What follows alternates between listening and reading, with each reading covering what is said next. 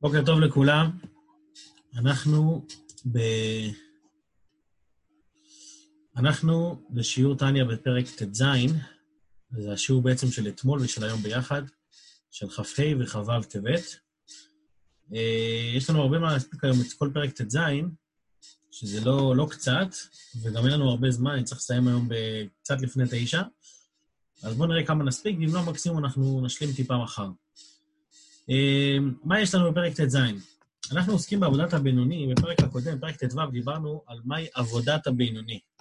שיש אה, עובד אלוקים ואשר לא עבדו, שגם בבינוני עצמו יכול להיות אחד שהוא שוקע ברגילות שלו, בטבע שלו, והוא לא מתפתח, לא מתקדם. אז יכול להיות שמבחינת האם הוא בינוני או לא, הוא בינוני. למה? כי הוא, כי הוא באמת, כי הוא באמת נזהר במחשבה, דיבור ומעשה, כל מה שצריך.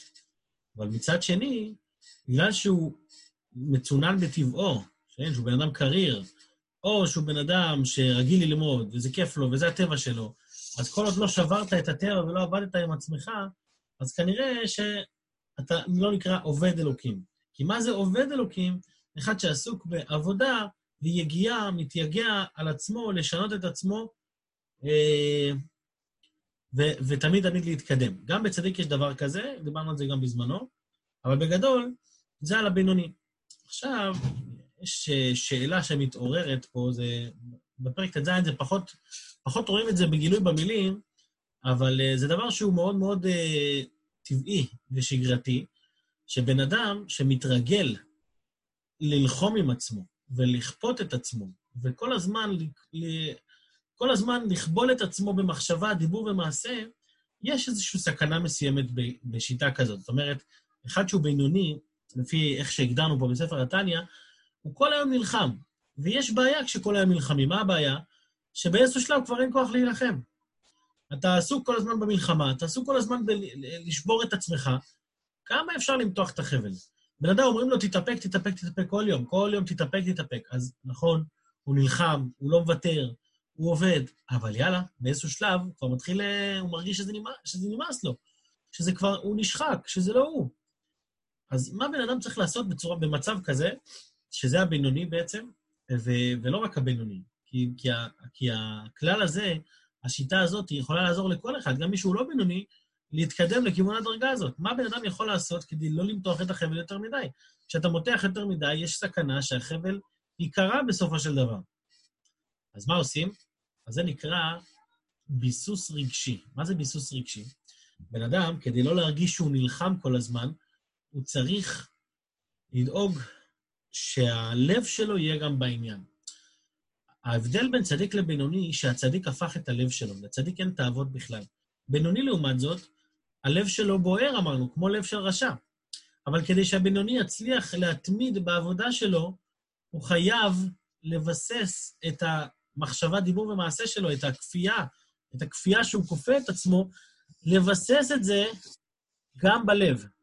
זאת אומרת שאם הוא לא ישקיע בעבודת הלב, רק בעבודת המעשה, מחשבה, דיבור ומעשה, שזה בעצם רק בפועל ממש, אז הוא באמת מותח את החבל. אבל אם אתה רוצה שיהיה לזה תוקף ואריכות ימים, אז אתה צריך להשקיע בביסוס רגשי. כשהלב שלך יהיה במקום הנכון, אז גם יהיה לך יותר קל לשלוט בעצמך בכל רגע ורגע. זה שאנחנו נופלים זה בגלל שיש איזושהי סתירה בין הלב למוח. המוח מכריח לעשות, אמרנו הרי שהמוח שליט על הלב, המוח שליט, שולט, נכון, אבל כמה, כמה, גם כמה שאפשר לשלוט, בסוף הלב יש לו את המקום שלו, ואי אפשר לזנוח אותו. ולכן אנחנו מגיעים לפירוש השני שהסברנו בזמנו, אם אתם זוכרים, בפרק י"ב, דיברנו על זה, שיש מוח שליט על הלב ומוח משכנע את הלב. המעלה של מוח משכנע את הלב זה שהלב הוא חלק מהעניין.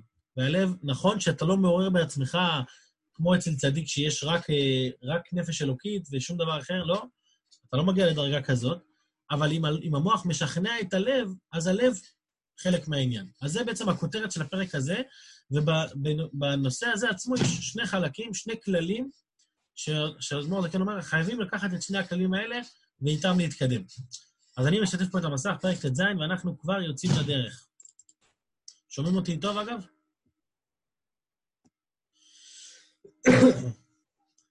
מישהו יכול להגיד לי אם שומעים אותי בסדר? שומעים מצוין. שומעים טוב, שומעים טוב. והטקסט מספיק גדול? אוקיי. טקסט מספיק גדול? או, הנה, יותר גדול, בסדר. פרק ט"ז. וזה כלל גדול בעבודת השם לבינונים. העיקר הוא, דבר ראשון אומר אדמו"ר כן, מה העיקר?